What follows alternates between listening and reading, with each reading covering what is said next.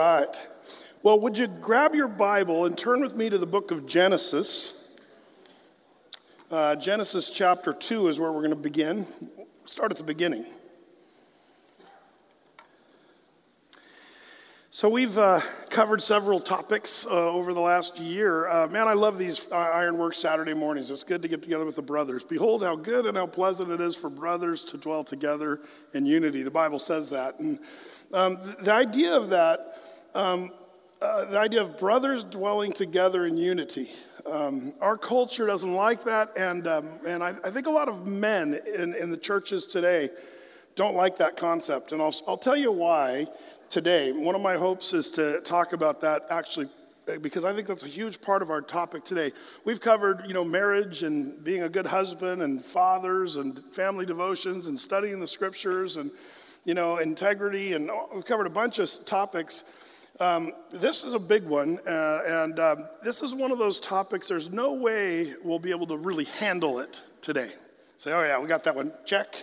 Uh, the issue is personal purity that is dealing with lust, pornography, and all the other things that go along with that. Um, and it's a big one. It's a big topic because it's a big, huge problem uh, in our lives as men. And, um, you know, uh, did you know that um, men are 534% more likely to look at porn than women? Uh, that's, that's just slightly uh, over, just a bit there. 534%. That's big. And, you know, the stats, I don't even really need to go over stats with you that much. There were some interesting things I wanted to share with you because we all know it's a problem. Uh, we all seen it as an issue in many lives, if not our own. And so, um, some of the newest things that have popped up as a huge problem is mobile porn. That's, that's a big one. After an analysis of more than 1 million hits to Google's mobile search, um, they, they uh, find that adult queries are de- demonstrated to be the most popular query category by far. Uh, one in five searches uh, are for pornography um, on Google. Uh, when 1,521 smartphone owners ages 18 and older were surveyed, 24% admitted to having pornographic material on their mobile handset. Um, of these, 84% who were involved in a romantic relationship said their partner did not know about the porn on their phone. In 2012, 43.8% of adult industry executives and stakeholders uh, foresaw that mobile devices would become co- uh, consumers' primary porn viewing devices. Um, you know, r- rocket scientists as they are, they figured out with uh, new high def, high res screens and stuff that it would it would replace your TVs and your computer screens, and um, you'd be able to uh, search porn on the go. So they invested huge amounts of money in the industry for mobile porn. Um, and so, mobile adult uh, video chat alone will have a compound annual growth rate of 25%. According to uh, the Journal of Adolescent Health, prolonged expo- exposure to pornography leads to, and this is just an interesting list um, an exaggerated perception of sexual activity in society. Um, uh, one of the things that porn does is makes uh, men who are mostly searching and looking at these things, um, they, they think that everybody's doing it. That's one of the things you'll, you'll find in a guy that really uh, has been uh, struggling with porn for years. They'll kind of have that thing that everybody does it. It's kind of what uh, people are into. And, and their perception of women uh, and uh, sexuality gets totally tweaked out, thinking that women are one way when really they are not. It's an industry that is uh, meant to uh, shape a person's view. Diminished trust between intimate couples happens. Uh, also, abandonment of hope for sexual monogamy. Uh, the more a guy gets into sexual impurity, the more he believes it's impossible to have one sex partner. Um, also, uh, believing that promiscuity is a natural state. When a person looks at pornography, the more they do it, the more they think it's just the way we are, it's the way we're wired, uh, tough bananas. Um, one of the things that um, uh, happens is men start to uh, blame God. They say, Well, God gave me this drive, it's a God given drive that I have. And, and so, um, so it's God's fault. If he, if he didn't want us, you know, sleeping around or if he didn't want us looking at porn, then he shouldn't have wired us that way. But what's interesting is uh, uh, that's not the way he originally wired us. Um, in fact, uh, we'll talk about that in just a second. It's our fault. It's our fault that we have this heightened sense of sexuality that goes way past biblical morality. Um, and, and we'll see how it is kind of our fault, uh, not the Lord's. Um, also, they what happens is a person that gets into porn eventually gets to this belief system that abstinence and sexual inactivity uh, is an unhealthy lifestyle, which you see that even in our public schools.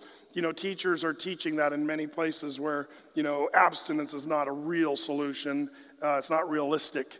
And some, some teachers and some parents, even I've met, believe it's an unhealthy thing if their child is not messing around sexually or looking at porn and what have you. Um, we had a kid, uh, by the way, in our youth group uh, years ago. I was, we were kind of between youth pastors, and I was kind of leading our high school group for a while. Um, but this one kid, uh, she really wanted to be pure. She was, she was uh, saying, I want to be uh, abstinent. I want to uh, wait for, for my husband. And, and uh, some of our girls that are, were uh, the group leaders and uh, were telling me that this poor girl, her parents were saying, "You need to start sleeping around. Like you need to start, you know, experimenting and trying things out." And, and here's this poor girl trying to be pure. It's amazing the wacko level our culture has uh, arrived at in this area. Um, another thing that happens, according to the adolescent health programs, they've they've found that cynicism about love uh, for affection between sectional partners, uh, they start to uh, uh, really look at love in a cynical kind of way, like real love, cynically. Uh, also, belief that marriage is sexually confining, and also the lack of attraction of family and child raising. All of these things are the fruit of, um, of today's porn industry. Now, um, the one thing that is is interesting is the experts who are dealing with pedophiles, sexual predators, um, the law enforcement, um, they're deeply concerned because the way they say it, you know, today, um, it's not your grandfather's porn uh, anymore.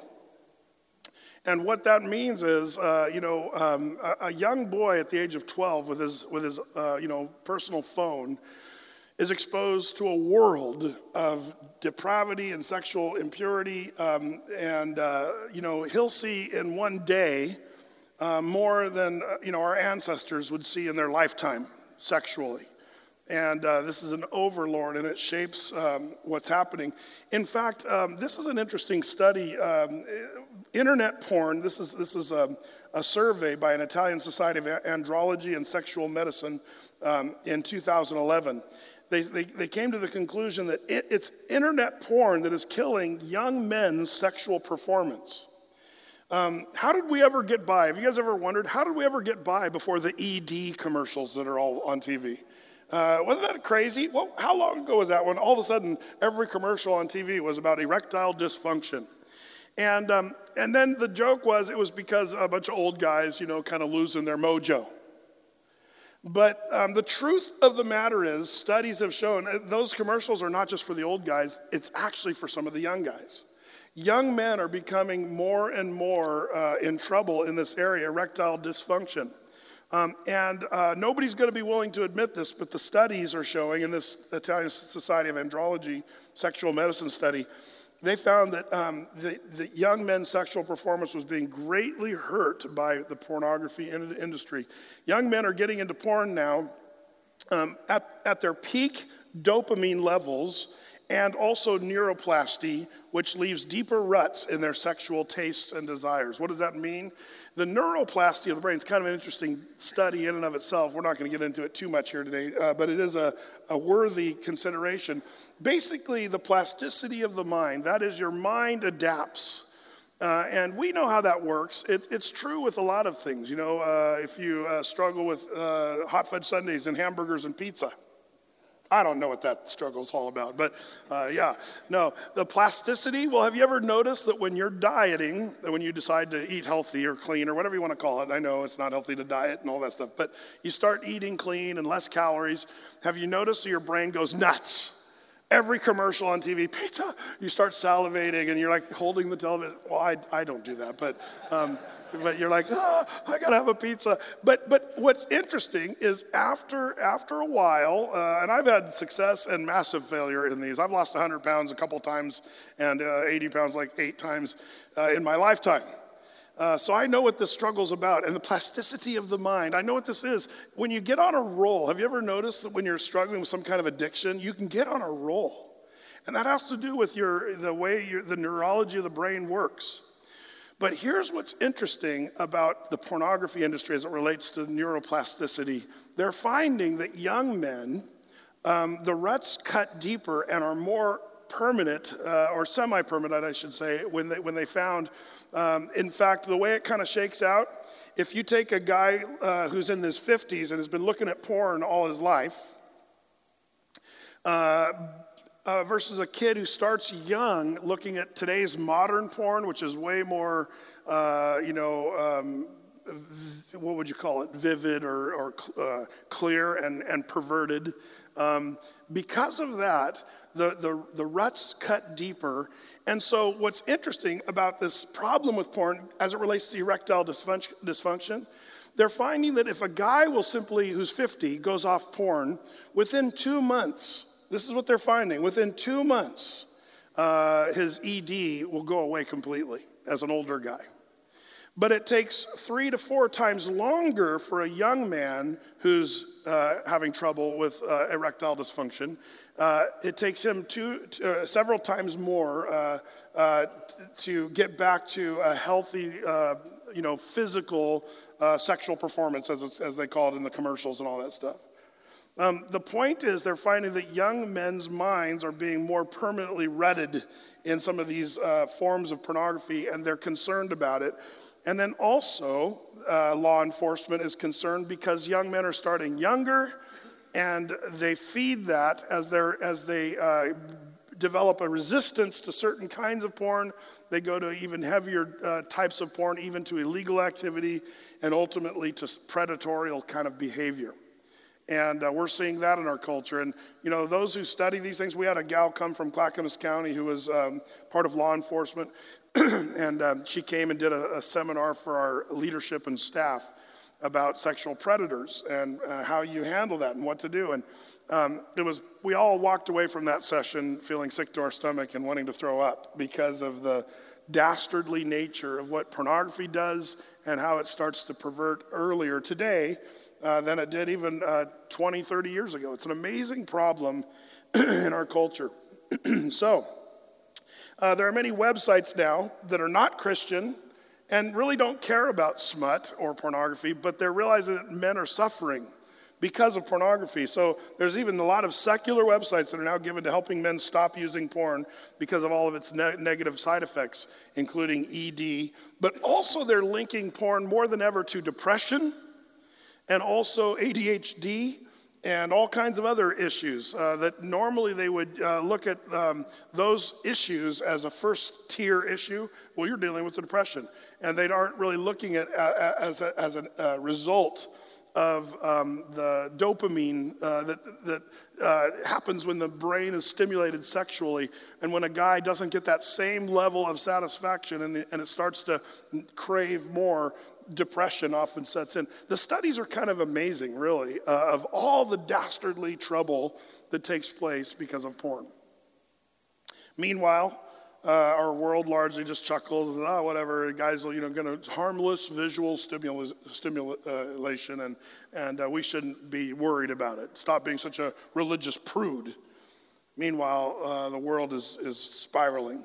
According to sociologist Jill Manning, the research indicates pornography consumption is associated with the following six trends, among others as well. But uh, increased marital distress and risk of separation and divorce. There's men in this room who have uh, had um, uh, marriages fall apart because of pornography. Uh, and that's a sad truth. Decreased marital intimacy and sexual satisfaction. Pornography, one of the absolute results of a, a man looking at porn is uh, he will be less satisfied with his wife. Uh, the Bible even talks about that. Also, infidelity and adultery. Uh, increased appetite for more graphic types of pornography and sexual activity associated with abusive illegal or unsafe uh, practices. Eventually, mentally, they start to devalue monogamy, monogamy, marriage, and even child raising, and an increase of number uh, struggle people struggling with compulsive, addictive sexual behavior. So, what happened to humanity?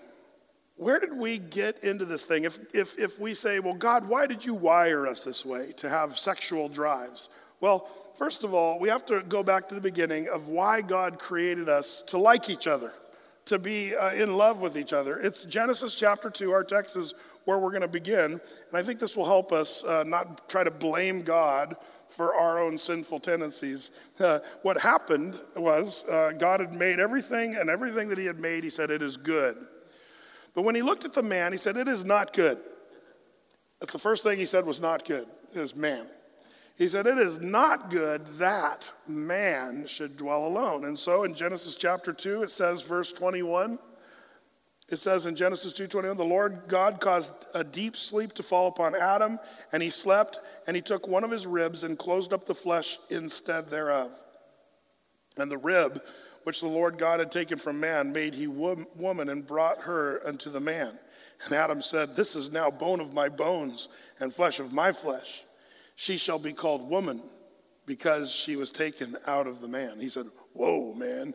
Whew. Uh, now, this is interesting because, you know, Adam was naming all the cr- critters, you know, uh, you know, Mr. and Mrs. Hippopotamus, Mr. and Mrs. Giraffe, Mr. and Mrs. Duck, and then he realized, uh, I don't have a Mrs. So now he's sort of celebrating this idea of, man, I, bone of my bone, flesh of my flesh.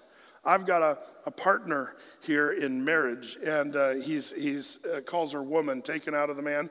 Verse 24 Therefore shall a man leave his father and mother, and they and shall cleave unto his wife, and they shall be one flesh. And they were both naked, the man and his wife, and were not ashamed.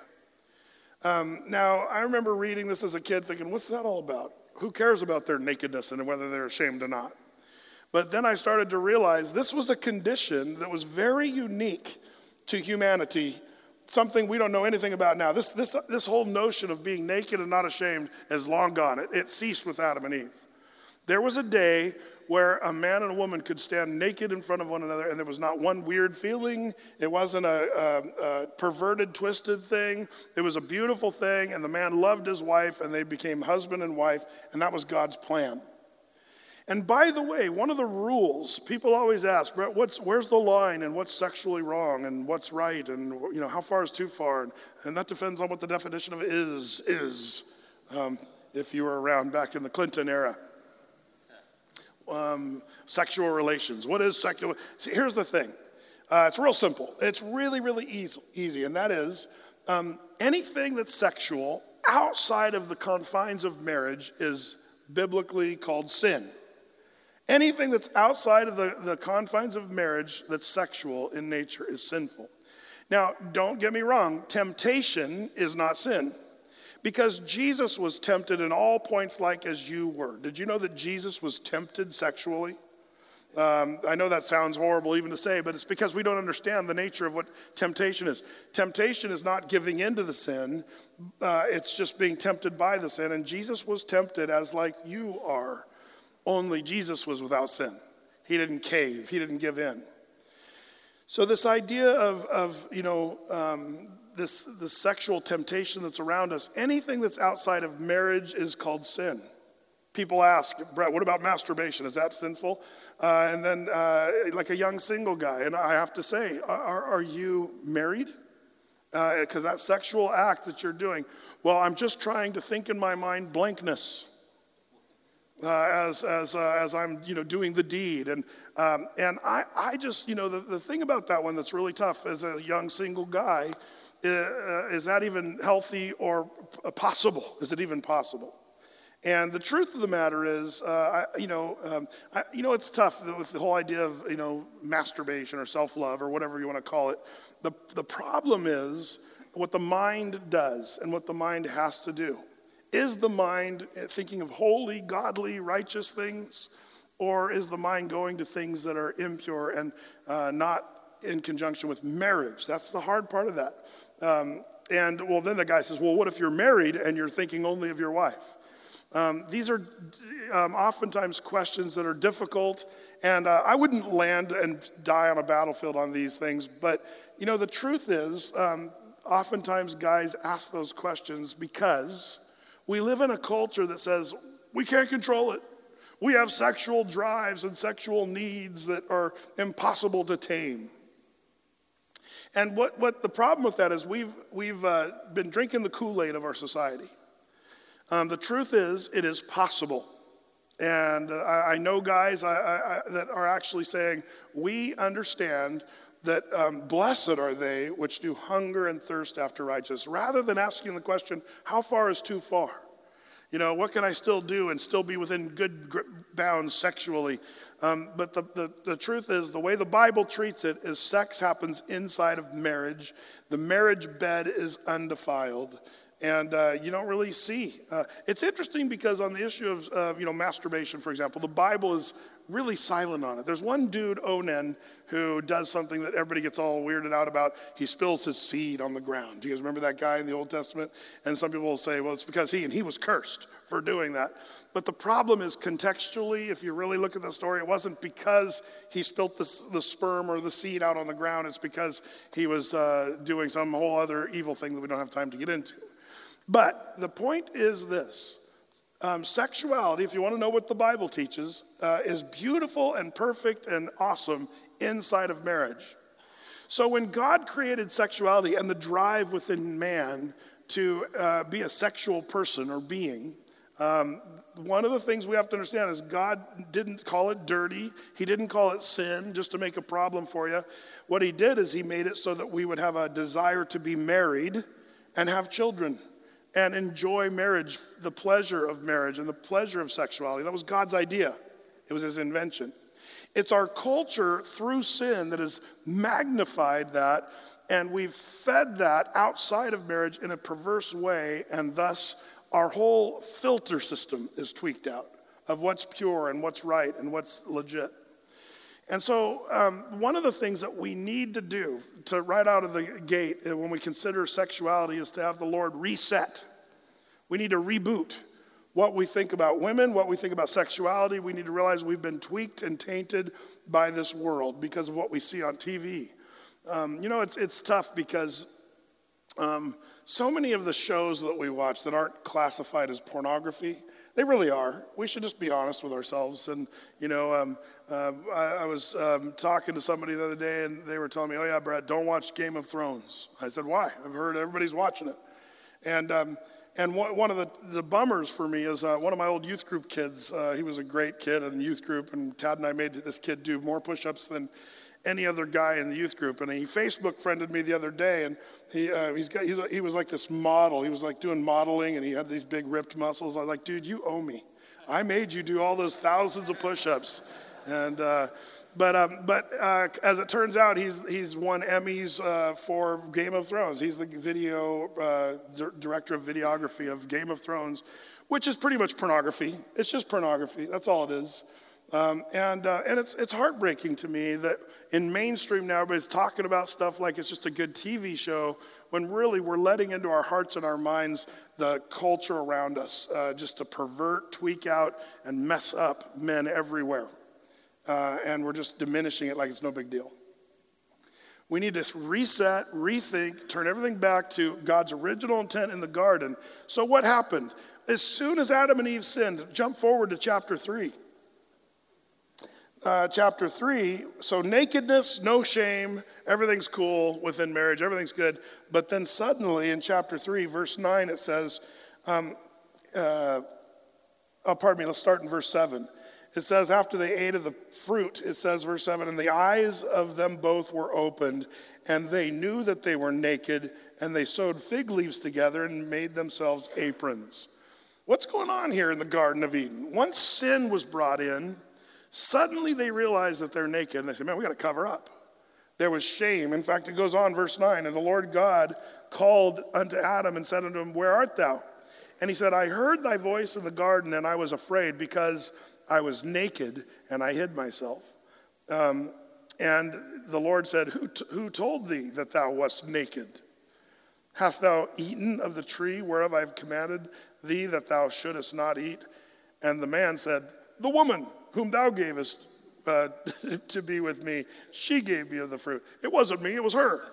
Uh, husbands blaming their wives. On, that's never happened since then, uh, the Garden of Eden. Um, but be that as it may, um, suddenly nakedness is an issue. Suddenly there's shame and sin involved with it, and that's because of the sinfulness of humanity. And really, that's the story from Genesis and onward, is this idea of nakedness and the sin and the shame. And I would argue that the sexual issue ties into almost everything. Almost everything. What's interesting to me is when you study paganism throughout the Bible, um, that there was always sexual issues wrapped up in worshiping of these gods and goddesses, Baal and Diana and Ashtoreth.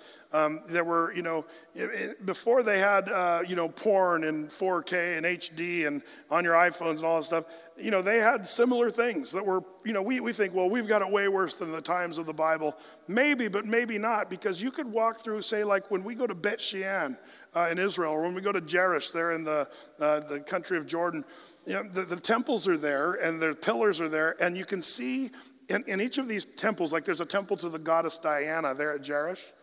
And I, I don't really tell uh, our groups there because we're a mixed group. Uh, and it's uh, men and women. I don't want to gross everybody out.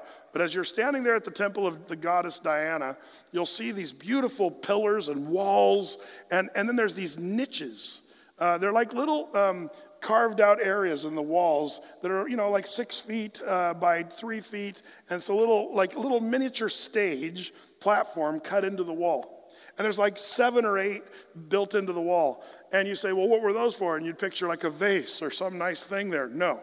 It was a naked woman dancing, enticing men to go into the temple of Diana uh, and go and have sex. They'd pay money and have sex, and you know the money would go into this great bank. In fact, in Ephesus, um, uh, the, the biggest temple to Diana was built in, in Ephesus.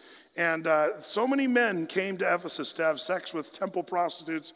Uh, so much money was made that they, they built this ancient bank, uh, this banking system in Ephesus because the money was pouring in. And by the way, uh, the biggest sustainable inter- industry on the internet is pornography. Billions and billions and billions of dollars uh, are being exchanged in the porn industry, and not a lot's changed since the times of Ephesus, Jerash, Bet Shean, and Portland. It's not changed all that much. Men are still spending their money, wasting their time, destroying their lives on the same old stuff. So, the, the thing that's sad about this is suddenly in the garden it becomes shameful and sinful, and they hide one from another. Um, you know, sexual sin ensues throughout Genesis, really, throughout the whole story. Um, we're going to see in Genesis, you know, as we continue through the Bible, uh, incest and homosexuality and adultery and fornication, polygamy, all kinds of lusts and various sinful forms and kinds, and it will dominate uh, throughout all the Bible. Even in David's life, uh, we're sadly coming to that classic story of David um, looking at Bathsheba, and it's going to really wreck his life. And I believe it's going to shorten the ministry that God would have had in him as king of Israel. Uh, it's a sad deal. Now go with me to Exodus chapter 20. So Genesis is full of all kinds of stories about sexual impurity. Maybe you've forgotten Judah, who slept with his daughter in law, and all kinds of crazy stories of sexual promiscuity. It's in the Bible. The Lord doesn't pull any punches. But when he hands down the Ten Commandments, um, there's something that is kind of important for you to see as a, as a man um, that I believe uh, you, you might say, well, what's the most um, prohibitive of the Ten Commandments as it relates to sexuality? Well, some might say, well, uh, Brett, the, the, the, you know, the seventh uh, of the Ten Commandments, there in verse 14. It's, it's Exodus 20, verse 14, where it says, Thou shalt not commit adultery. And that's sex outside of the marital bounds. But that's not the only uh, of the Ten Commandments that deals with sexuality. Did you know that? Let's go backwards to uh, commandment number one, there in verse 3. It says, Thou shalt have no other gods before me. Um, one of the gods that I think gets in place of the true and living God, particularly with men, more than any other god or goddess uh, um, that is on the planet, is the sin of sexuality. It's the Ashtoreth and the Diana. In modern times, we don't call it Ashtoreth or Diana, but it's the same thing. Men worship at the altar of sexuality all the time. Uh, how do you know if you're a worshiper of sexuality? Um, it has to do with your passions. What, what gets you going? What makes you happy? What, what do you long for and crave for more than anything else? Um, what do you spend your time doing? Um, what, what are the things you do just because you kind of feel like you have to and you sort of dutifully go through it versus what you really are passionate about? And the problem is with a lot of men, if they're honest, they would have to say, in a moment of honesty, which the problem with porn and the shame that goes around it, we'll talk about that in a second, is nobody really wants to talk about this. But the truth of the matter is, um, if a man is in a moment of honesty, he will oftentimes have to say that he's most passionate about sexuality. And uh, a lot of guys uh, start, uh, you know, getting their fix in various forms and ways, whether it's pornography or if it's gone to um, sex outside of marriage, adultery, unfaithfulness, uh, prostitution, and all kinds of other things that could be on the list. Um, and, and the problem is, that's, that's the problem with that, that's what they're worshiping. Thou shalt have no other gods before me. And the problem is, there's a lot of guys who come to church on Sunday morning and slouch in the, in the chair or the pew and kind of listen to a sermon and sing a song because that's what they do. We dutifully do that because that's what a good man in America does. He goes to church with his family and he kind of does it. But when it comes to his own passions and what really burns in his heart, sadly, uh, pornography and pursuing sexual, you know, highs and what have you, that's what he's really passionate about. Uh, the second commandment is the same Thou shalt not make unto thee any graven image or any likeness of anything that is in heaven above, or that is in the earth beneath, or that is in the water under the earth. Thou shalt not bow thyself down unto them, nor serve them. For I, the Lord thy God, am a jealous God, visiting the iniquity of the fathers upon the children and the third and the fourth generation of them that hate me and showing mercy unto thousands of them that love me and keep my commandments. What's that? Now, we think, okay, good, we don't have to worry about commandment number two because we're not making idols of stone or wood or gold or silver. But the truth is, what were these idols? Well, if you'll note, uh, one of the things, do you remember um, when you first started looking at archaeological digs when you were a high school kid or a junior higher? Um, one of the things that uh, I remember, buddies, uh, we, we were in history class, and we were looking at some of these little idols in our textbook at Applegate um, Elementary School, which was also middle school. But we, we remember uh, sort of chuckling as junior high boys because all these idols had huge breasts.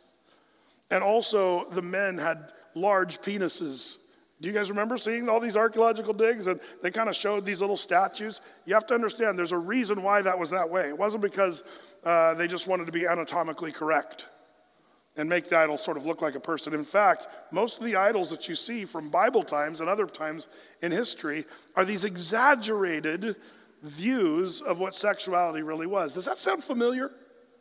Exaggerated views of what real sexuality, that's been going on since the Stone Age. It's just now we don't need stones and wood because we have video and computers. And we can exaggerate and we can, you know, blow up the pornography sexual industry like no other generation in the history of the world. And so we can give this exaggerated view of sexuality, and our young boys are growing up uh, seeing something that's not even real, first of all. But they're feeding this, and like I said, the neuroplasty of the brain starts to form and starts to be read deeply, and it's a brutal deal. So, this idea of thou shalt not make unto thee any graven image, I hope you understand that pornography is a graven image, and it's probably one of the most worshiped uh, deities in the cosmos. That's the truth of the matter. Commandment number two, we can't just check it off. Don't have any stone idols in my house. Uh, we can't just check that off. We have to be careful. That's a huge one, and it's still a problem today. In fact, you know, you could almost ar- argue that there's Christianity and then there's sexuality, and those are the two big oppositions. Um, it's a big deal. Um, uh, it's almost like you could look at Buddhism and Islam and uh, Mormonism and all the other ones. You can look at those as subcultures, uh, but sexuality is sort of the, the big one that I believe is being worshiped by men of all uh, groups, of all faiths, and all uh, places around the world. So it becomes this huge, huge problem. Um, so, Exodus chapter 20, the, the Ten Commandments. Uh, you know, it's interesting because Peter Kreeft, a great philosopher, he said this he said, The opposite of Christianity is not atheism, but idolatry. We're all worshipers. We all worship someone. We all worship something. We all give ourselves for some person, some feeling, some experience, or something. And that's really true. It's not the opposite of Christianity is atheism. The opposite of Christianity is idolatry. Uh, and uh, sexual impurity is one of the highest, greatest forms of idolatry. And uh, sadly, people are falling by the droves.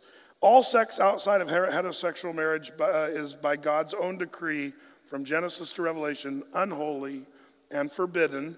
Um, so that includes, uh, if you're wondering, homosexuality. It includes bestiality and bisexuality, fornication, uh, adultery, rape, polygamy, pornography, prostitution, friends with benefits, pedophilia, incest.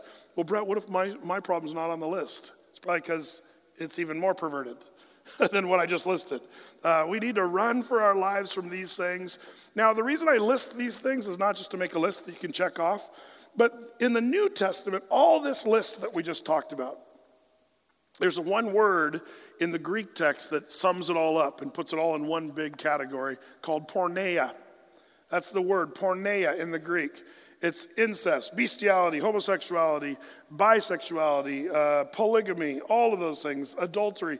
That's, that's under the category of porneia, which is often translated into New Testament terms, uh, English terms, as fornication. Okay?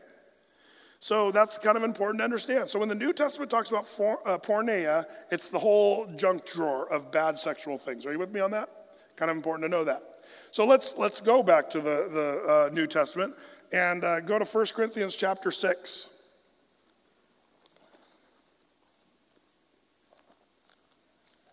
There in 1 Corinthians, of course, uh, Paul dealing with the church at Corinth, they were uh, wrapped up in all kinds of sexual impurity, uh, like our culture. The church at Corinth was very much like our, our culture. But one of the key uh, scriptures, and you can even memorize the first part of this verse, it's 1 Corinthians 6 18. What does it say there? Flee fornication. I think every man should have that uh, highlighted, underlined, neon signs installed, uh, flashing lights right there. Flee fornication. And you guessed it, what's the Greek word for that?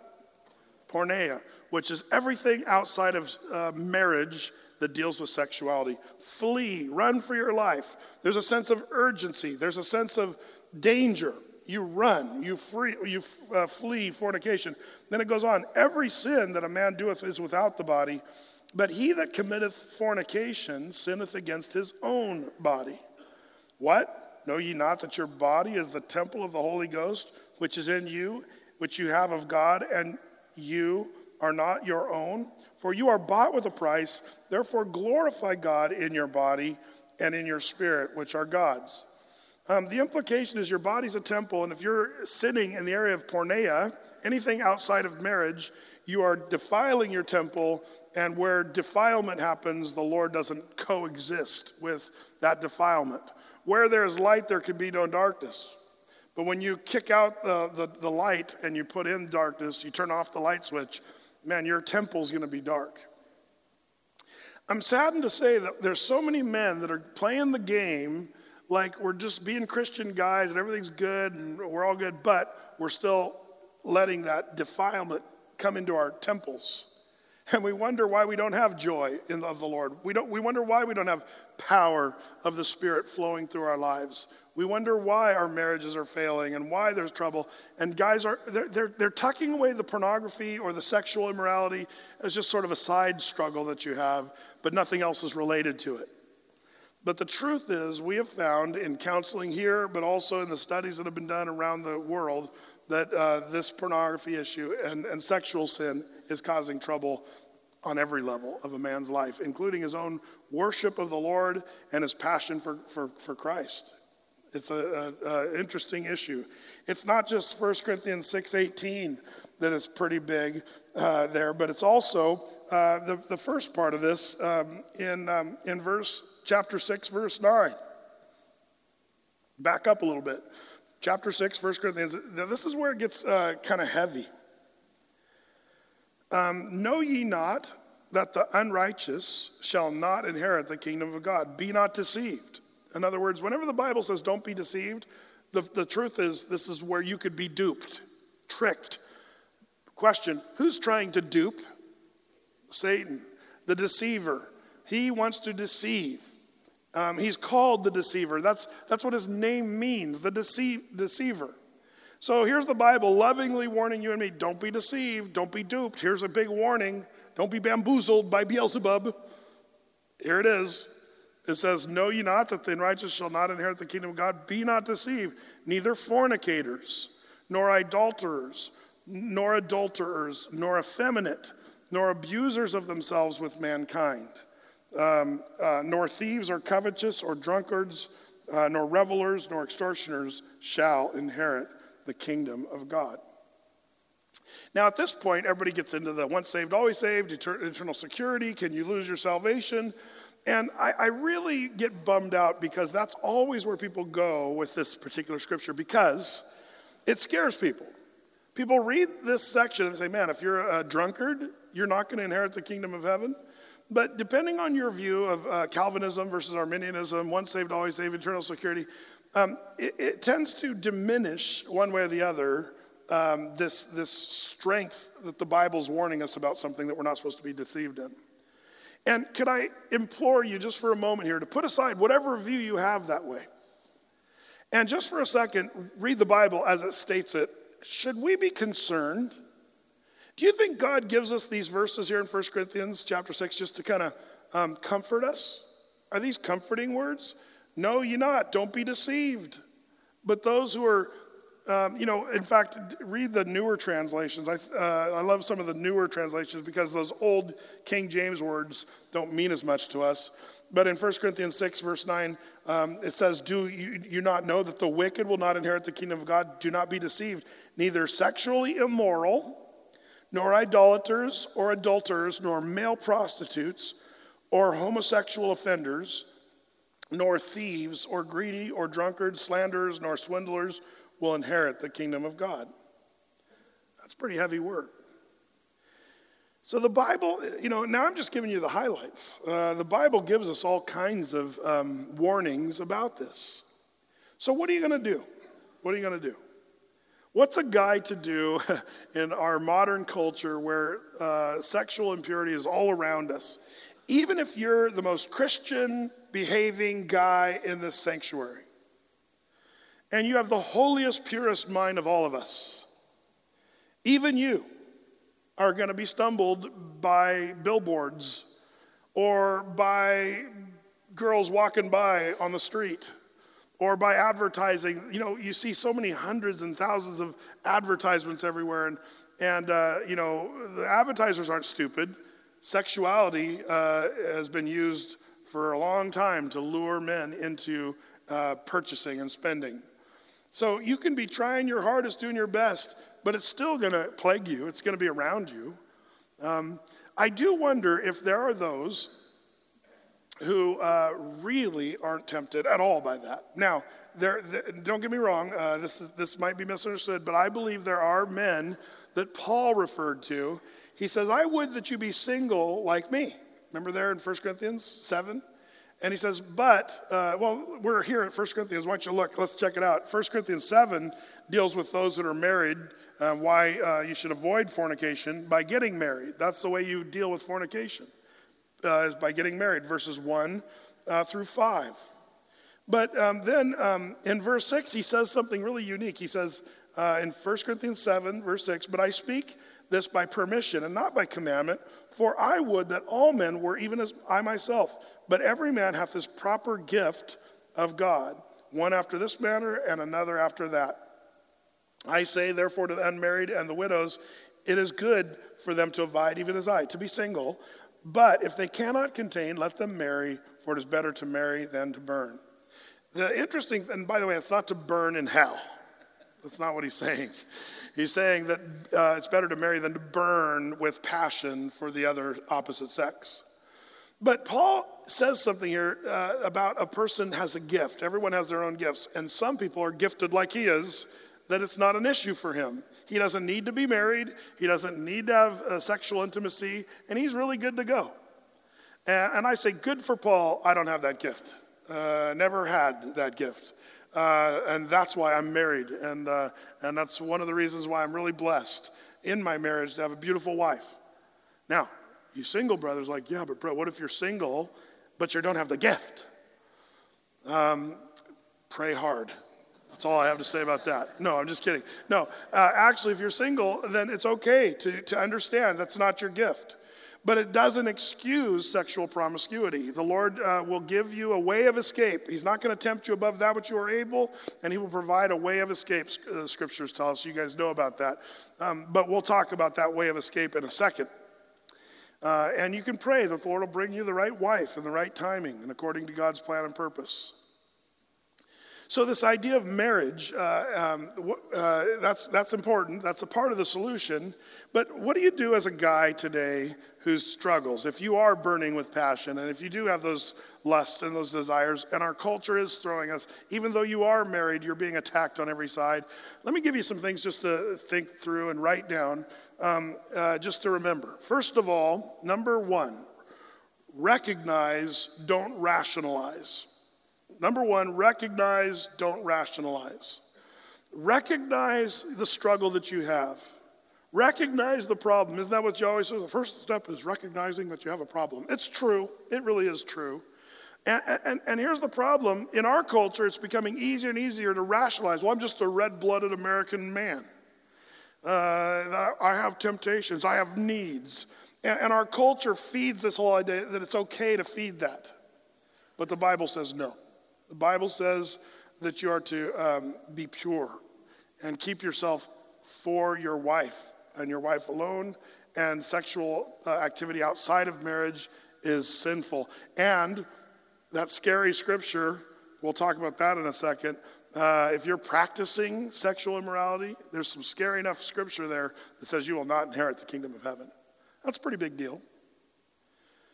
So you don't rationalize away. Um, you know, uh, recognize what's really going on. See, the problem is the packaging of sexuality. It looks so good, it seems so awesome. Uh, you know, we're just uh, appreciating the beauty of God's creation. That's what people tend to think about. They're rationalizing away how it's all okay because it's part of God's creation. No, God tells us. In fact, the wisest man that ever lived, let's read what he had to say. I know we're flipping around here, but go with me to Proverbs chapter 5 real quick. Now, when you read about in Proverbs, there's a, a woman that we talk about, and she's called the strange woman. and it's not that she's into Star Trek. Nothing wrong with women that are in Star Trek, by the way.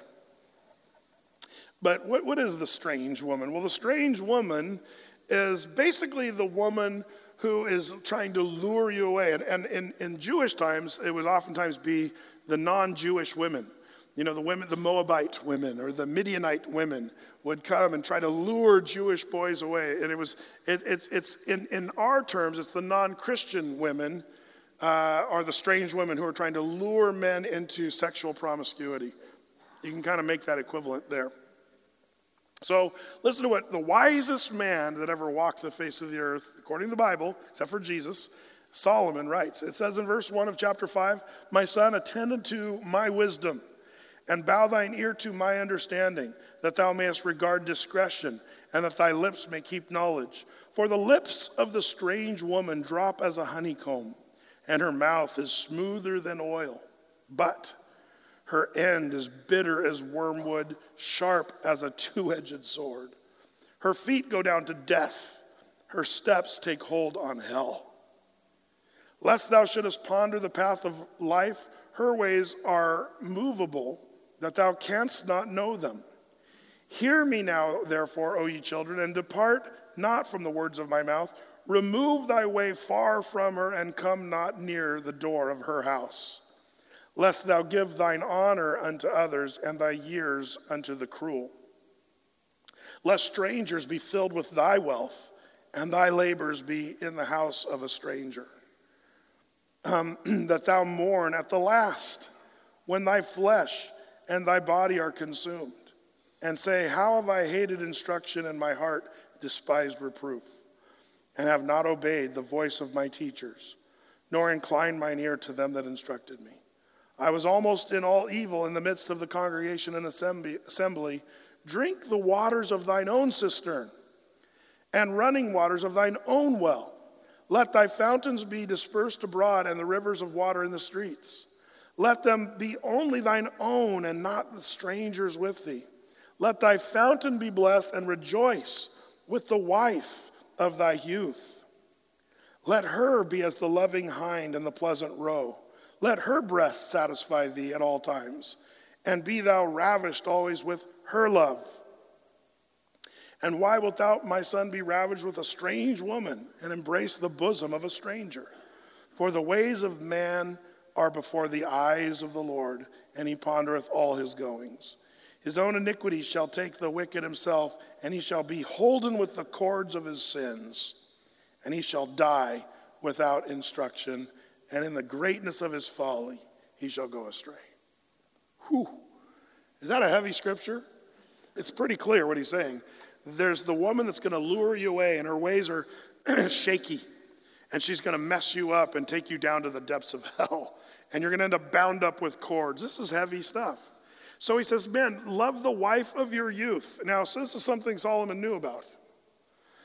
Do you ever wonder if there was one woman that Solomon really knew that should have been my wife? Or was there the 800 others, or 700 wives, 300 concubines? That's how many wives Solomon had. Um, after 700 wives, you'd kind of think, man, that one, that was the best one. She was the one. And I'll bet you it was the first one. Because he says, you need to just rejoice in the wife of your youth. Um, see, here's the thing, guys. You have to understand once you're married, she is the one. Well, what if she wasn't the one? Doesn't matter. She is the one. If you're married, she is the one that you're married to. And you should have eyes for her only. And it's okay to think of her in those beautiful, godly uh, ways that God has made for a man and a woman in it within the confines of marriage. But then Paul told young Timothy, he said, but you got to think of the women, like in the church, for example, and not as just women out there, but sisters and mothers. You, you view all the women in the church, all the women out there are like sisters and like mothers, not girls to be had. You know, it's, it's, a, it's a worldview that we try to wrestle against.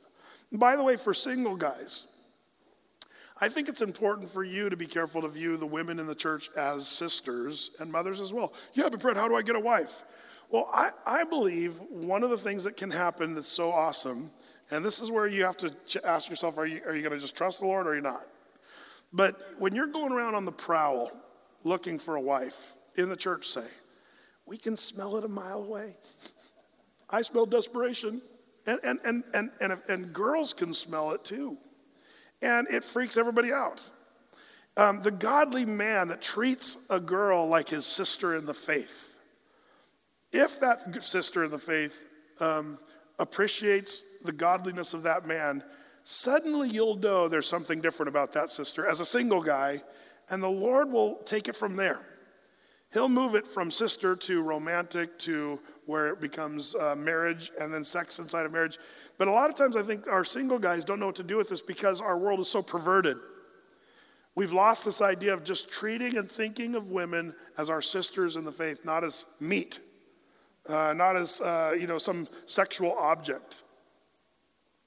So all that to say, uh, we, we have to. By the way, let me just add this for the single brothers. If you're struggling with pornography and sexual lust in a really radical way, and we'll talk about levels of this in a second, but if you radically struggle with this, you need to iron that out before you find a bride. You've got to iron that out before you get married because uh, it will mess up your marriage. You, you, um, that's something that I think, and we'll talk about how you can get help with that in a second. So, uh, the, you know, this idea, you know, Solomon's uh, pointing out, man, this is a huge issue. Recognize, don't rationalize, oh, but she's so nice and it feels so right and blah, blah, blah. Forget that. Proverbs 5. Um, Proverbs chapter 6, verse 32 says this But a man who commits adultery lacks judgment. Whosoever does so destroys himself. Did you hear how in Proverbs 5, the, the, uh, Solomon said, Man, you give away your wealth? I've seen this in some very legitimate ways. Um, a brother, good friend of mine, who got caught up in sexual immorality, lost 95% of his wealth when he got busted uh, and found out of his sexual issues. 95% of his wealth, and his wealth was a lot more than most of ours in this room, uh, if you know what I mean. And the guy um, uh, was broken. Now, it's good news, the guy's doing great, and, uh, but it took him almost reaching the depths of hell uh, to get to a place where he recognized that he really had a problem and he didn't rationalize it away. One of the biggest problems is you recognize the problem but then rationalize. Don't do that. Recognize, don't rationalize. That's number one. Number two, repent. Repent. That's the first step, really. Once you recognize, then you repent and uh, turn the dials all back to zero. I think that's one of the biggest things you and I as men need to do on a daily basis, by the way. Um, some of you might need to repent right now from big things that you've done for the rest of for your whole life, and it's time to repent. Others of you are, are, are in the battle and you're struggling, and there's this daily repentance where you have to, you know, confess. But repentance, whether it's macro repentance or micro repentance, what do you mean, Brett? Well, if you've been, you know, doing all kinds of crazy sexual stuff and hiding it from everybody, there's macro uh, repentance that needs to take place. But if you are struggling in the battle, um, that you'll need to repent constantly, repent and turn the dials back to zero.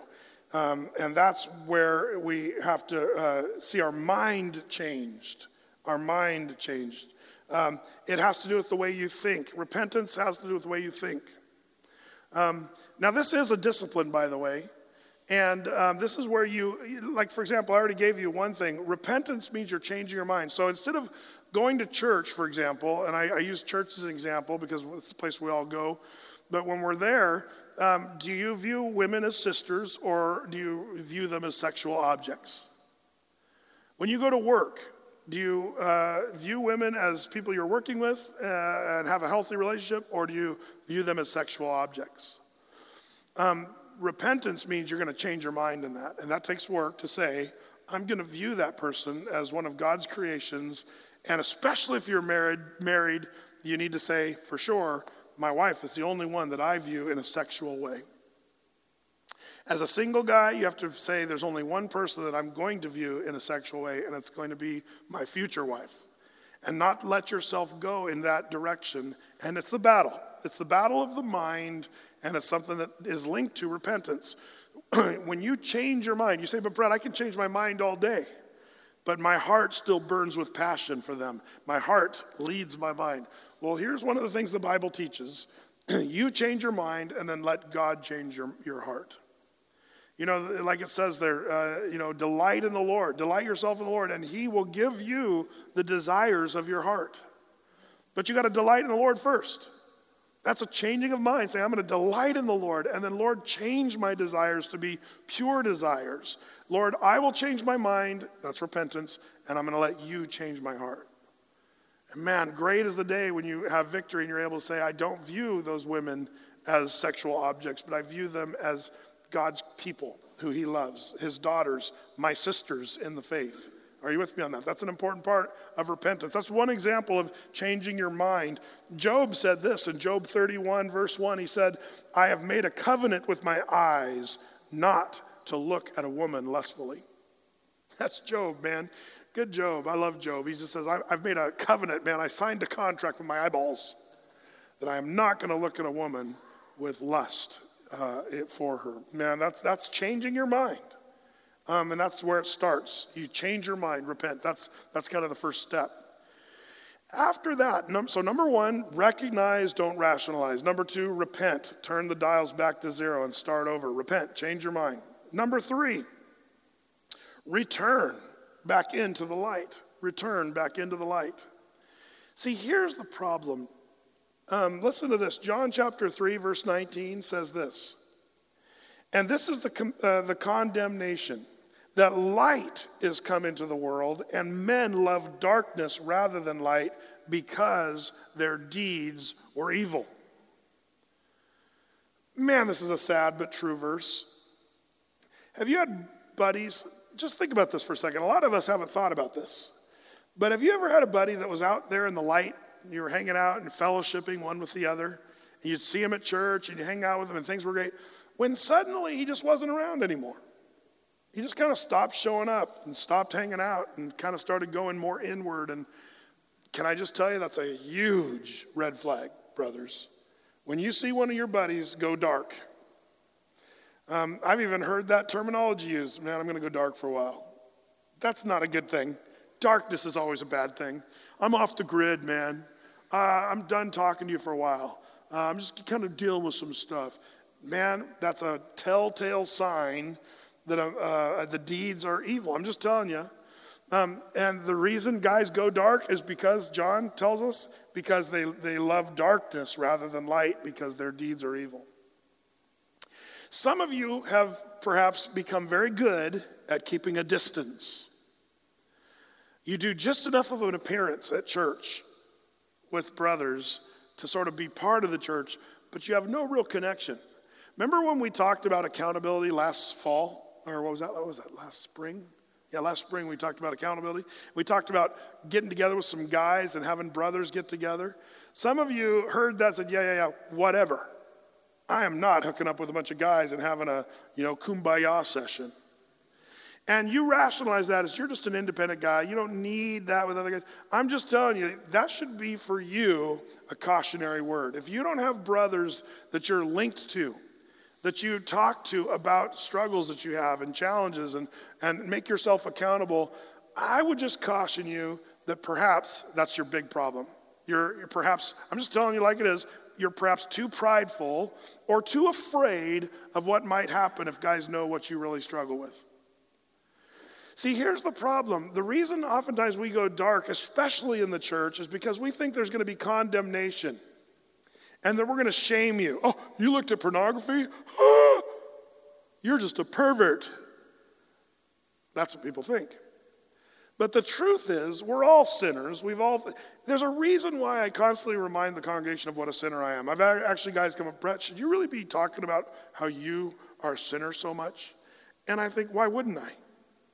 Um, you know, I, I think that um, first of all, pastors that set themselves up like they're without sin, they're just setting themselves up for a big fall. Um, I want the congregation at Athey Creek to know that I'm as big of a sinner as everybody else in the congregation, and so is every other pastor, whether they like it or not. And I would even say this the Pope is as big of a honking sinner as you and me. All have sinned, including the Pope, and fallen short of the glory of God. There is no one righteous, not even one. And one of the biggest problems with this guys coming into the light and, and just saying, man, I, I don't want my deeds to be hidden in the darkness anymore. I'm going to come out in the light. One of the problems with this is you're sure that once you're found out or once you talk to somebody that people are going to blab it or talk about it or you're going to be shamed or, or whatever. And that's just such a sad thing.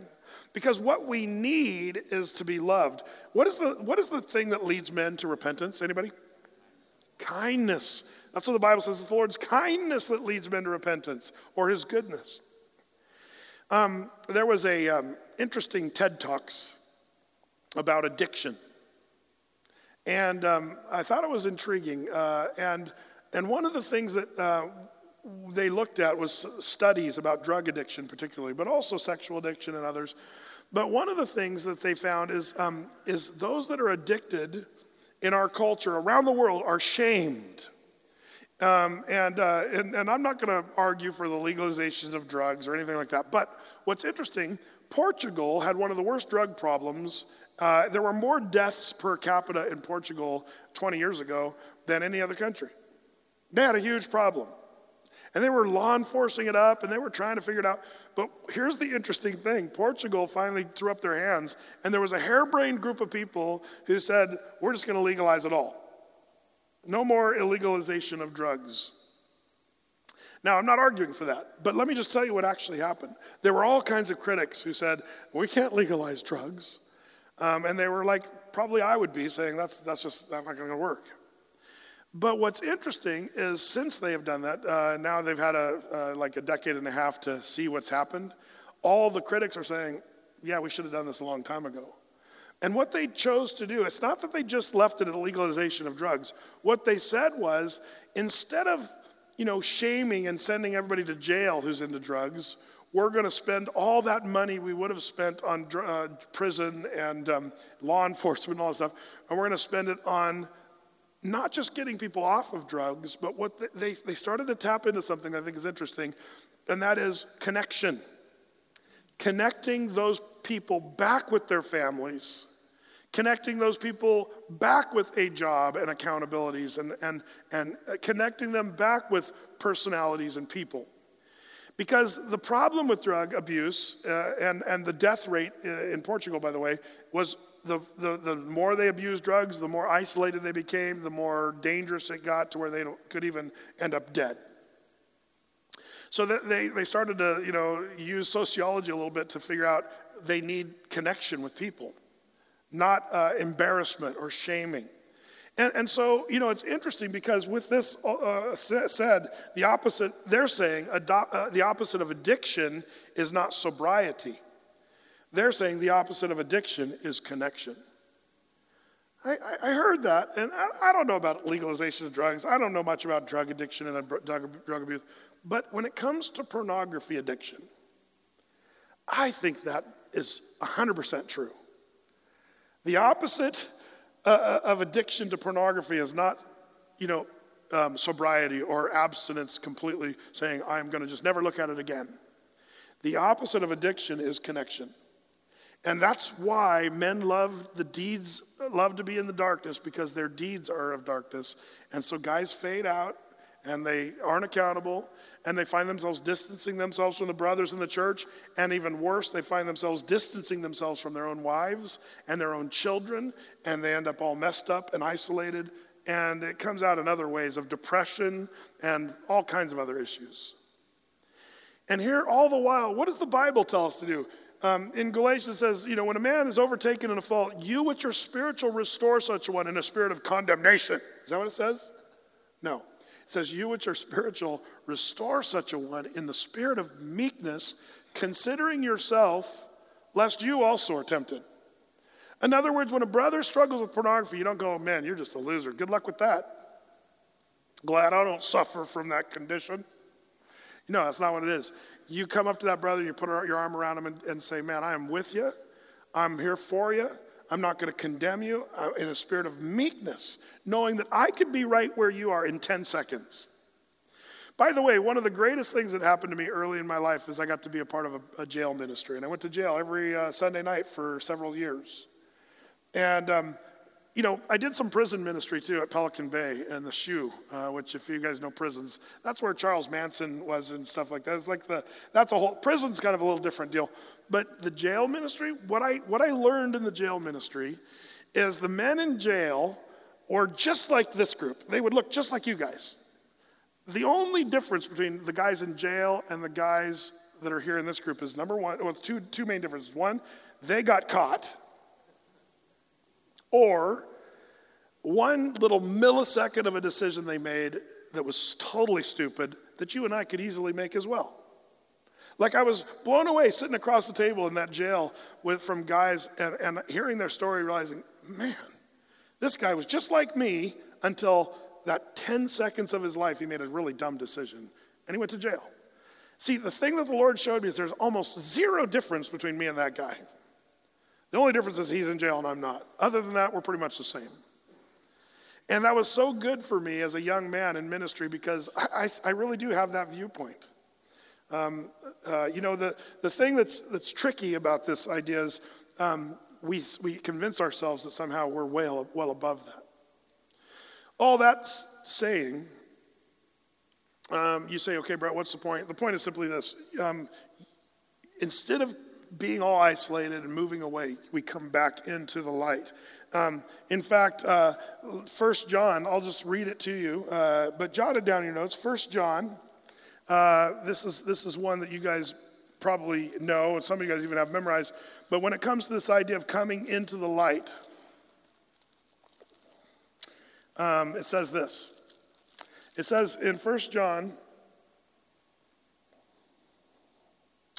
chapter 1, verse 7, it says, But if we walk in the light as he is in the light. Now, question Are you walking in the light?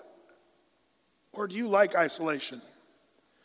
Are you careful to be out of the light? Are you careful to make sure nobody looks at your computer screen or your iPhone?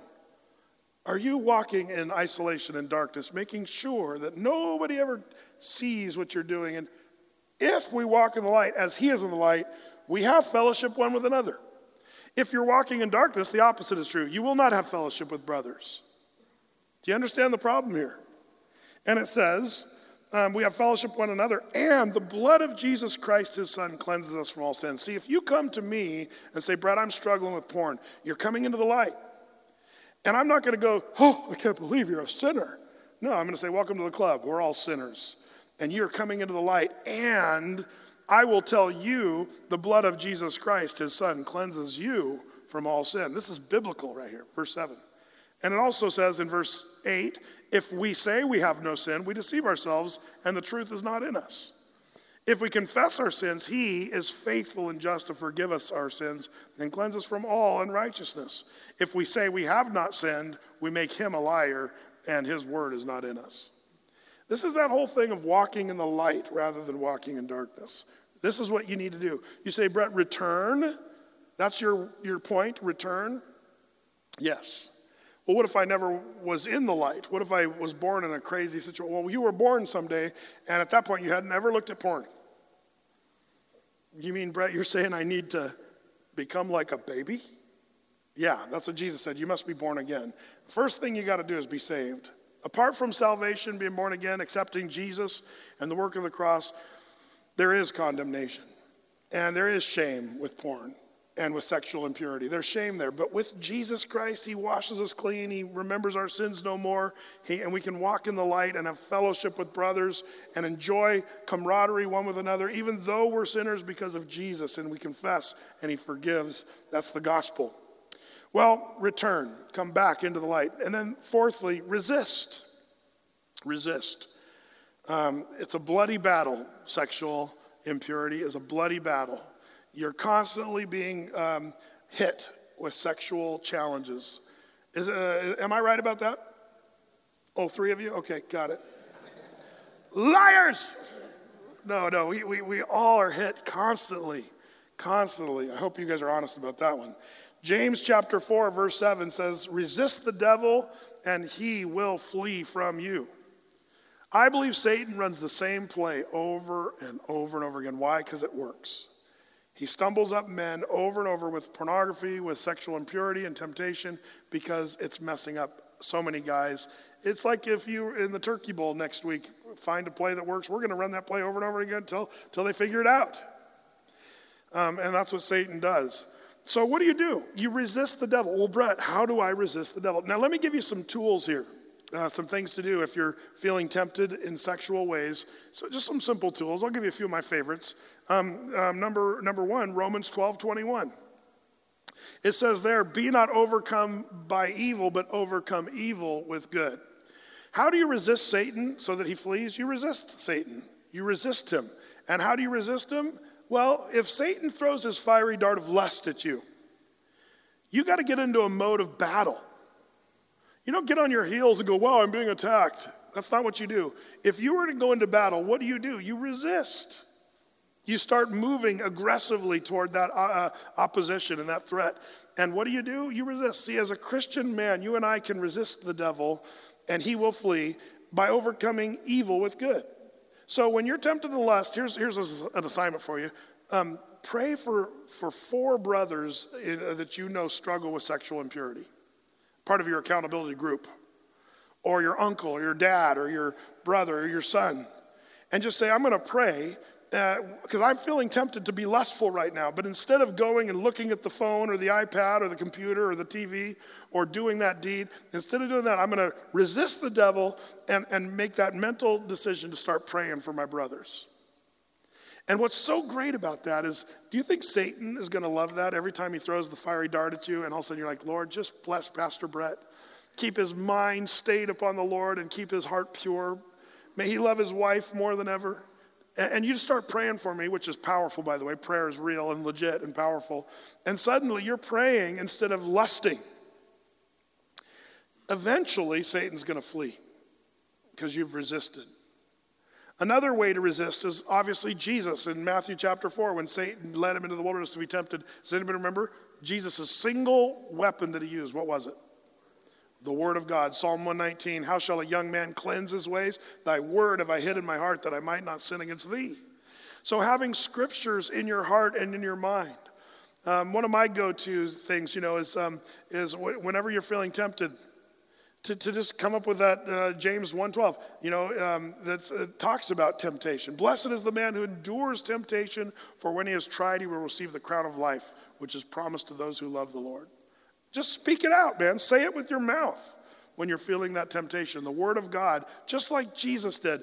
It is written, Jesus would say every time he was tempted. There's some tools for you. Resist the devil, praying for your brothers. Resist the devil, speaking out the powerful word of God, which is a, a sword that's ready to divide up and chop up Satan and his devices. Um, great stuff. Um, tools at your disposal, uh, prayer. And then also to be accountable and share with your brothers and confess. See, along with repentance comes confession. And that's part of coming into the light. If you're struggling, really struggling with sexual impurity, to have somebody you can go and say, Man, I'm struggling, I need prayer. You know, I'm tempted in this way. And, and make sure it's a brother that's not going to go and blab it to everybody. You can discern that fairly quickly if a guy's going to be a good accountability buddy. But man, take advantage of confession. The Bible says, confess your sins there in James, one to another. And we read in 1 John, if we confess our sins to the Lord, He is faithful and just to forgive us. So you confess to the Lord, but you also come to a brother and let the Lord work through him coming alongside of you, dealing mercifully with you.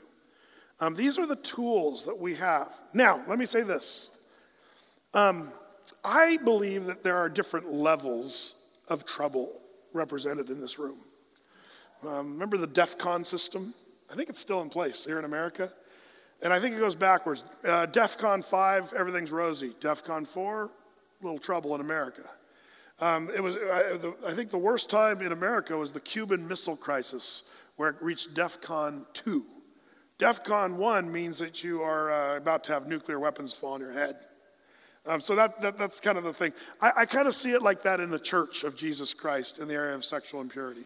And my question is, what level are you? Let's, let's talk about three levels. There's probably more, but let's just talk about three. First, no, let's do four. Number one, the guy that's Paul that Paul talked about that doesn't even struggle with that.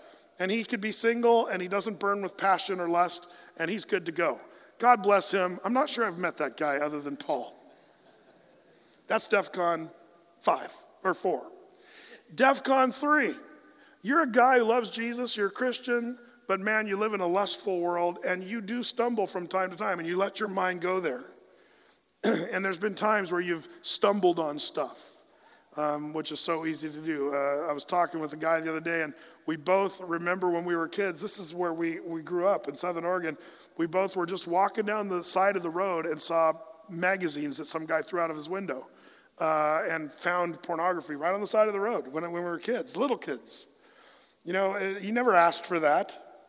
But when you see that and, you, and you're, you know, that, that, that kind of stuff where you just kind of, oh man, I'm here, I'm trying to be pure, I'm trying to do the right thing, but you find yourself stumbling. That's DEF CON 2. And that's where I would say do battle, like we just talked about, where, you know, you, you, when you see that or are tempted by that, resist the devil, he will flee. Be not overcome by evil, but overcome evil with good. And, and scripture and prayer, tools that we've given you there, you can engage in that and see real victory. DEF CON um, what are we on? Two. DEF CON 2 is the guy in this room that um, is really struggling. And you're, you're kind of seeing a failure. You're not really conquering this thing. You're the guy that comes to church and Sunday nights you're here at the table of communion saying, Lord, forgive me again and again, and week in and week out, struggling with the same thing. And, and man, you beat yourself up. You don't want to talk to anybody because you're perceived in the church as a, a, godly man, and you're afraid to come into the light with this because, man, uh, people think you're a leader in the church. They think you're, you've got things dialed in. Your family thinks you're squared away, but in your heart, you know you're failing and struggling. Man, if I could um, remind you that it's not about you just suddenly being abstinent and pure and holy. It's about, I think, connection.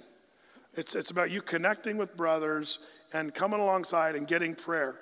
And um, if you have an accountability group, be accountable. Have some brothers come alongside of you and get some help. Some of you guys are already doing that, that have wrestled at DEF CON 2.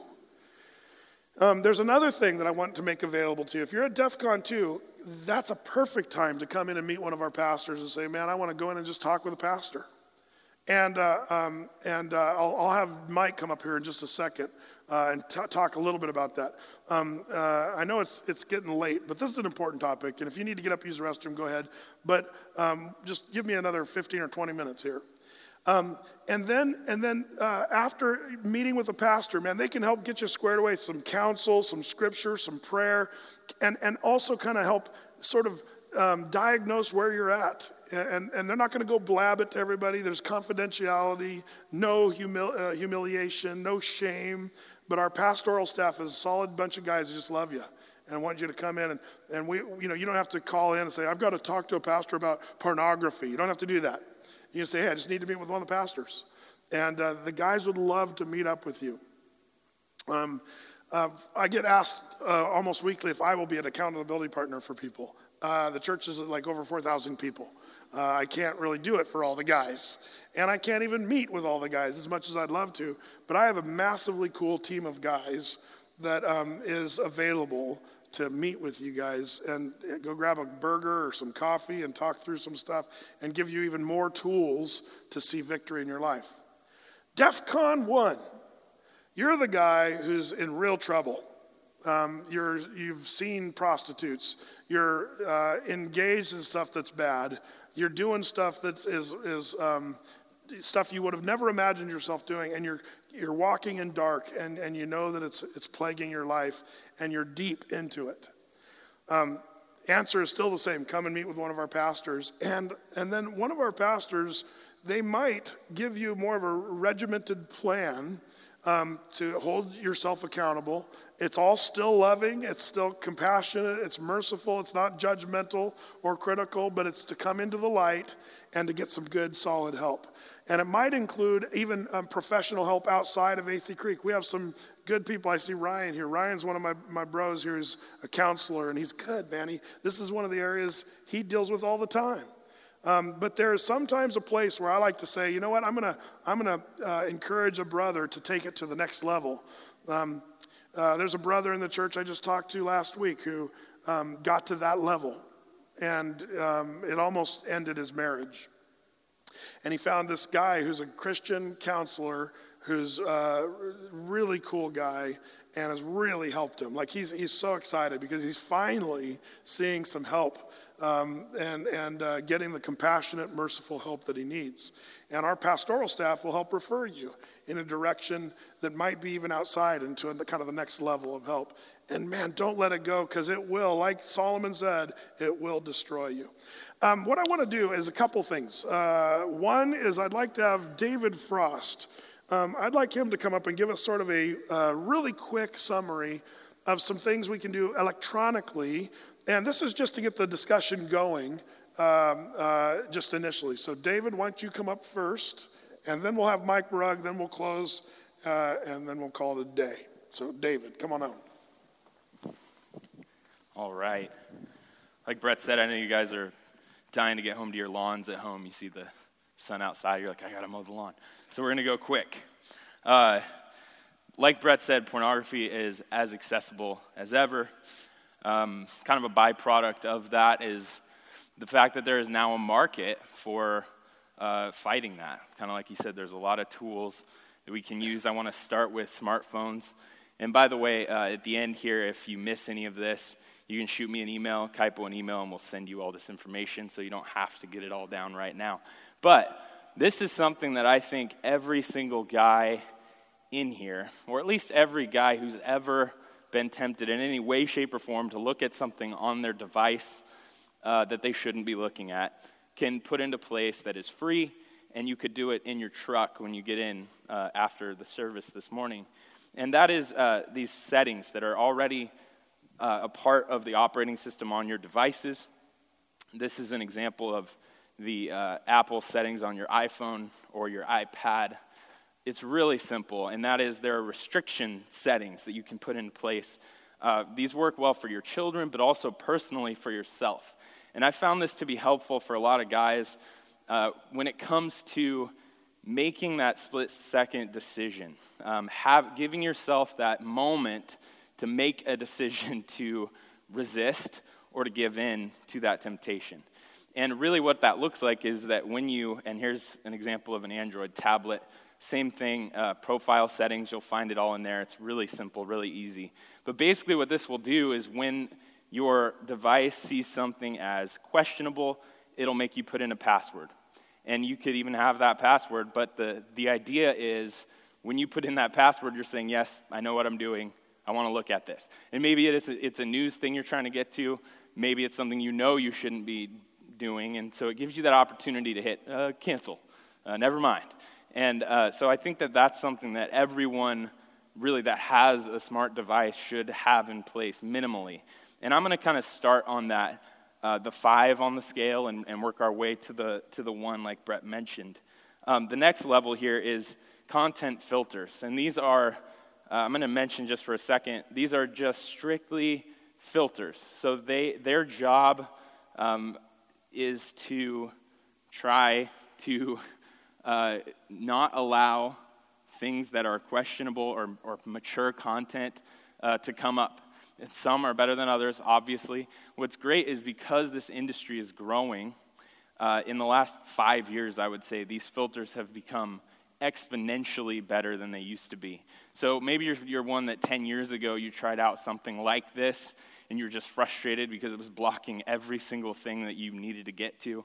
Um, it used to be, it used to just not work very well, and things are getting much, much better. Uh, here's an example. I just threw a, a, quick search into my Apple App Store uh, for accountability apps. Um, and I'm focusing primarily on mobile at the moment because, like we previously mentioned, uh, that's where a lot of these problems are. So, these are just some examples of standalone apps, and most of these aren't subscription based. Some of them are even free.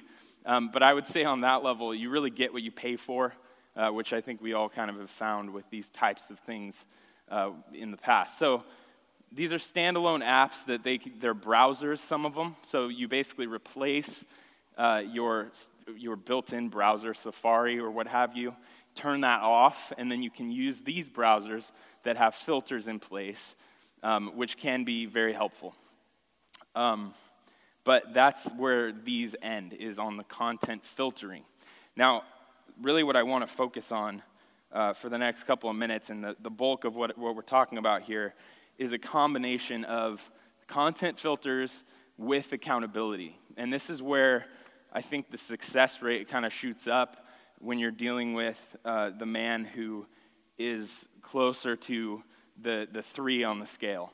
Um, it, bring, it incorporates the aspect of that connection, of having that other guy, that other person that you're, you're gaining access to uh, your, what you're doing on the internet. And that uh, that can be a real motivator. Let's just put it that way. I know a lot of you guys did uh, engage in accountability groups, and you found that to be hugely helpful this last summer. I know that that was the case for myself. Um, and so, adding this, this accountability aspect is huge. Um, this is Covenant Eyes. And I start with this one because it's probably the most uh, common that I see. A lot of guys are familiar with it, it's been around a long time. Uh, just like all these other things, Covenant Eyes is getting better. And what you're going to find with Covenant Eyes is a subscription based pricing model. And you can do this for an individual, as you see here.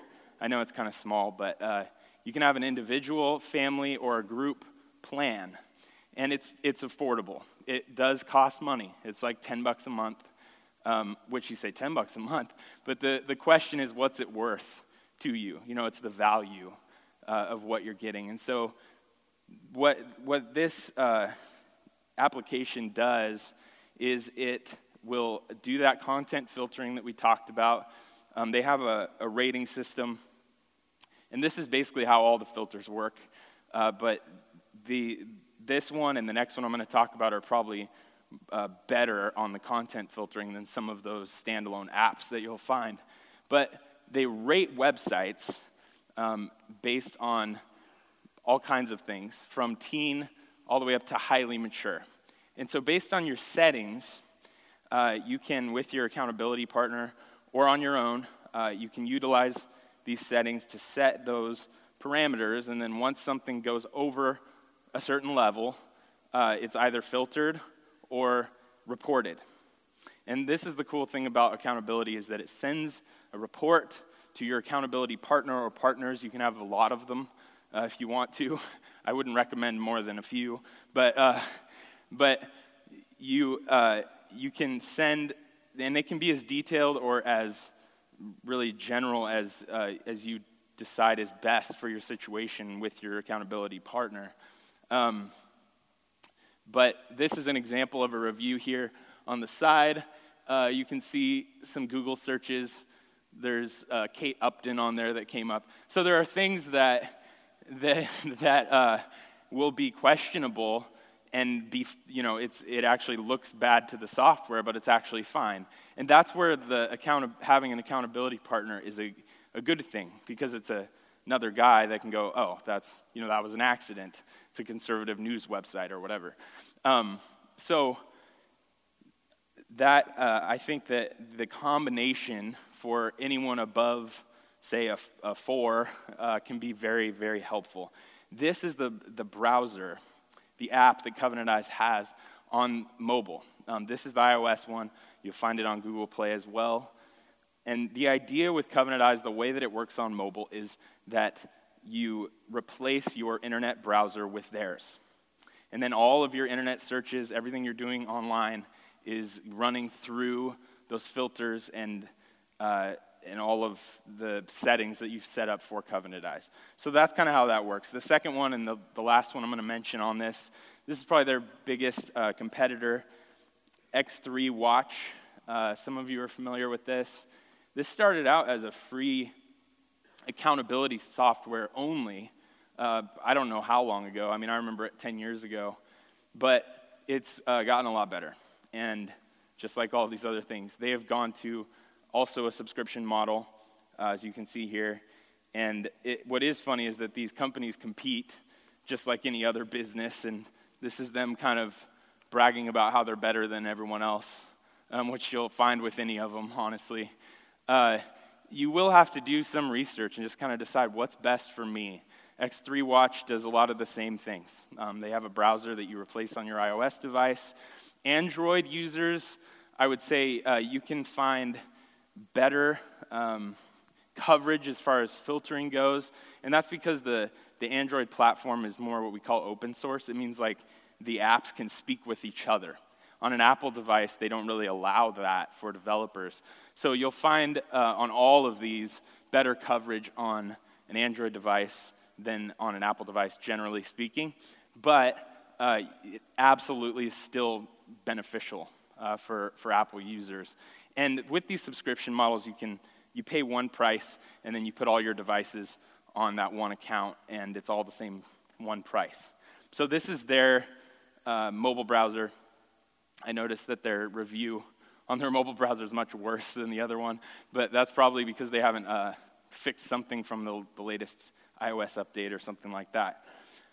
Moving on from those, uh, this is something else for, I, I would say, anyone that has an internet connection at their home where there are children using that internet connection.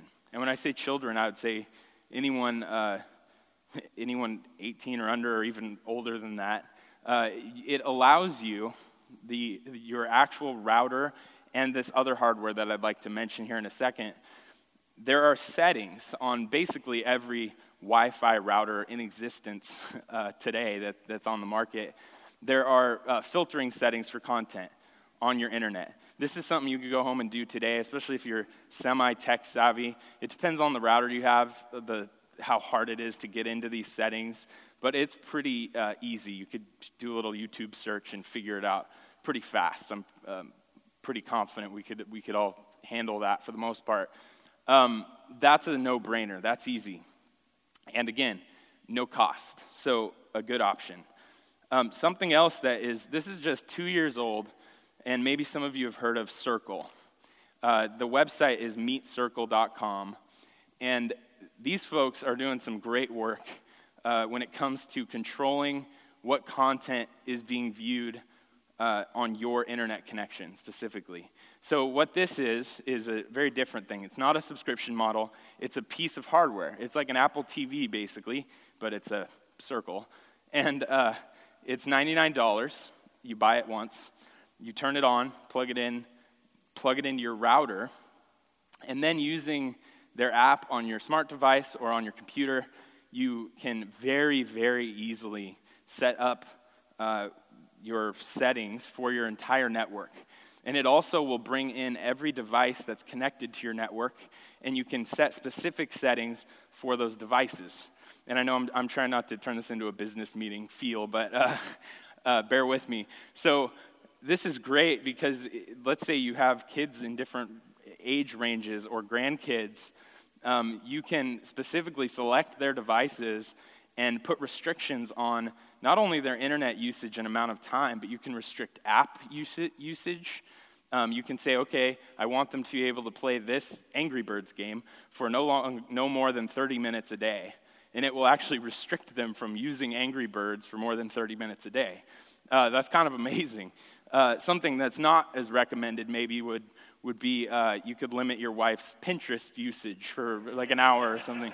Probably save some money, but you might uh, damage your relationship there a little bit.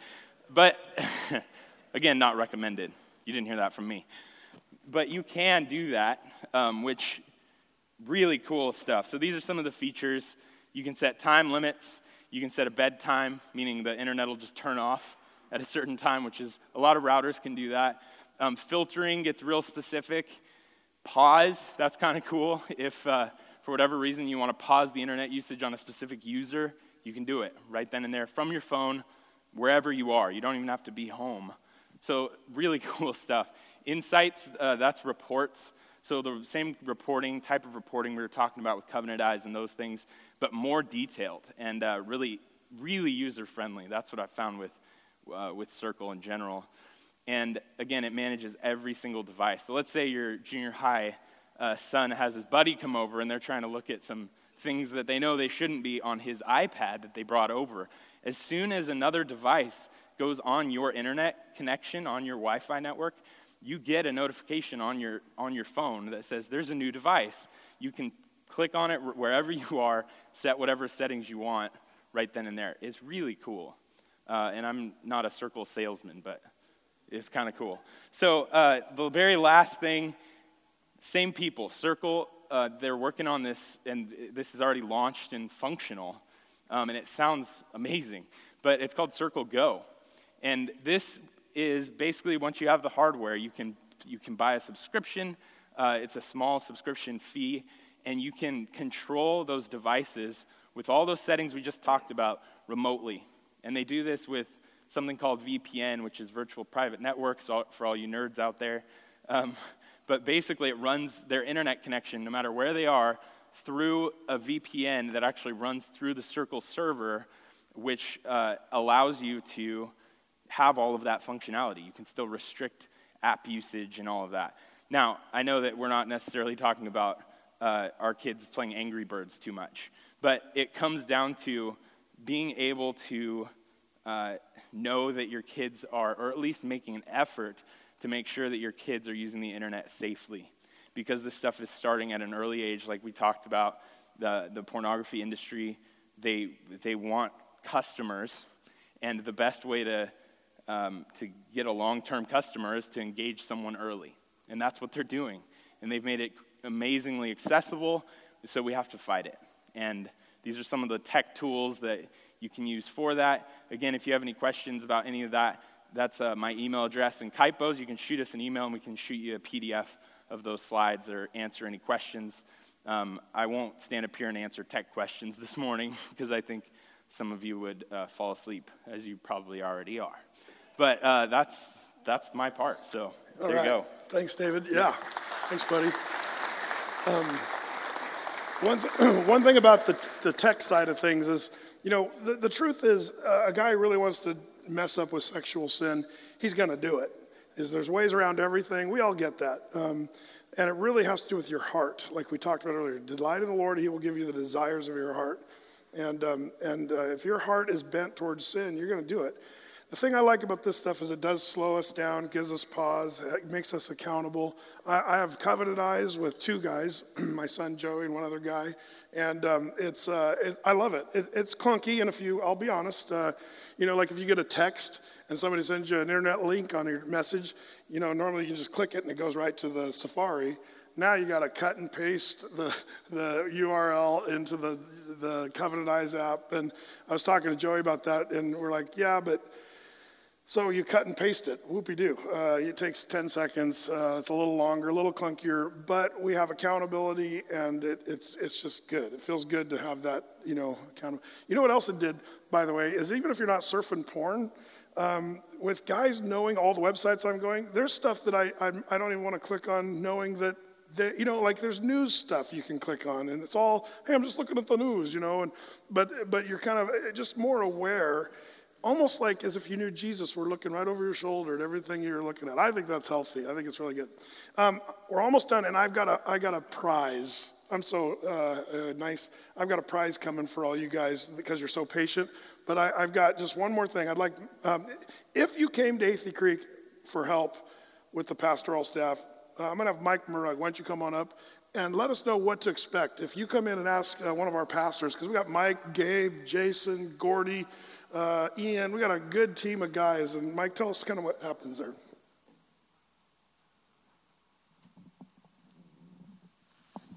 Good morning. I won't keep you long. I know we've been here a while. Uh, it's a good question. What exactly happens when you come in or talk to a pastor? For many of you, I know that I know a lot of you, and you know a lot of other people here at Athey Creek. And I kind of want to help remove that barrier of what would exactly, what would that look like if you were to come in and talk with a pastor. So, as men, and as Brett said, and I'm going to reiterate a couple things, you know that we all struggle with temptation.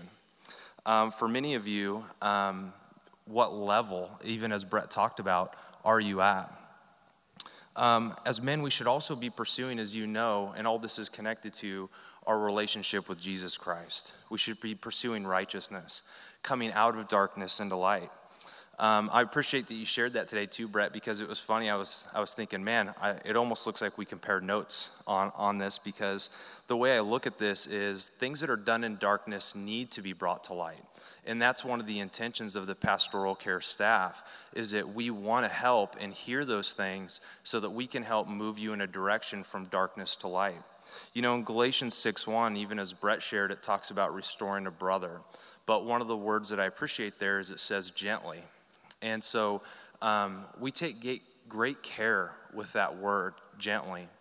Um, if somebody comes in, we know what our posture should be and what it shouldn't be, and how we're to go about doing that. So here's what we're not going to do um, we're not going to judge you, we're not going to shame you, uh, we're not going to uh, reiterate everything that you're confessing and why you did what you did uh, we're not going to think lesser of you. And, and I know that that um, is is almost a, foreign concept. Uh, you'd want to come in and think, well, well you're not going to sit there as a pastor and look down upon me. Um, it's hard for pastors, I, I think, here at Athey to do that because we know what Christ did for us, and we just want to help you pursue that righteousness that I just talked about. So here's what we are going to do we're going to listen. We want to pray with you. We want to help restore you. Uh, we want to help point you to Christ and bring you back into the light. And part of that starts on a path. Um, and for each of our pastors, we're going to help decide, um, you know, what path and, and how much of what you need do you need? Does, is some of that software, accountability, friendships? Um, where does that start and what level and how do we get there? So here's what you have to do, and it's pretty simple call the church office. And all you have to say is, I want to meet with a pastor. And many of you do this already. You'll call and ask if one of the pastors is available, or, um, hey, can, is somebody available? I need to meet. I want to talk about something. And nobody grills you on what it is or why are you coming in. Um, sometimes it's just, hey, I just want to hook up with one of the pastors. I haven't seen them in a while. Can I get on their calendar or on their schedule?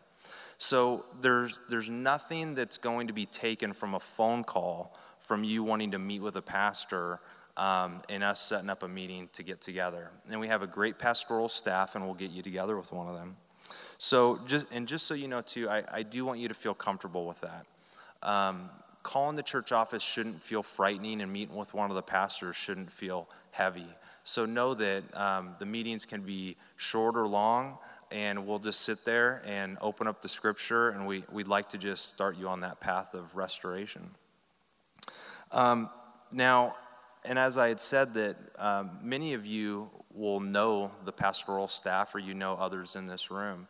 And I think that if you're newer to Athey or don't know as many people, that it can almost be easier for you to come in because, um, in a way, you'd think that there's less to lose. When really, even if we know you or we've known you for 10 or 15 years, you've been a long term Athey Creeker, it would be more heartbreaking to see somebody not come in because um, they're afraid of what would happen with that connection with the staff or with the leadership or other Athey Creekers. It'd be worse for you to stay in that than to just simply come out and say, I'm a sinner and I've sinned and I have a problem. So it's, it's pretty painless. Um, and I would just encourage you guys that as you leave here today to really um, pray about this. And if you're a guy and you know that this is you in this room and you know you're the guy that I'm talking about, pray about it. Seek the Lord. And in a couple days, give us a call. We'd love to meet with you. Thanks. Proverbs 27 17, uh, uh, iron sharpeneth iron um, and so a man sharpeneth the countenance of his friend. That's what I love about this group. That, that, I'm, I'm really glad to be a part of this group. And uh, you guys are here on Saturdays once a month uh, to sharpen each other up, to connect with each other. Um, let's, let's keep that rolling along. And, uh, and because you've been so patient, and I love that scripture and I like this group, we've printed up a bunch of t shirts. Ta da! I'm a model. Uh, I should walk to the plank. But. Yeah. um, and so the guys are bringing out some T-shirts right now, uh, and it goes from uh, uh, let's see, my right I think are the big sizes are going to be down here, uh, up to 4X. And then uh, the little fellers are going to be down over here. Um, you guys, you in shape people, Jim, uh, we'll let you get your small, you know, you guys are chiseled.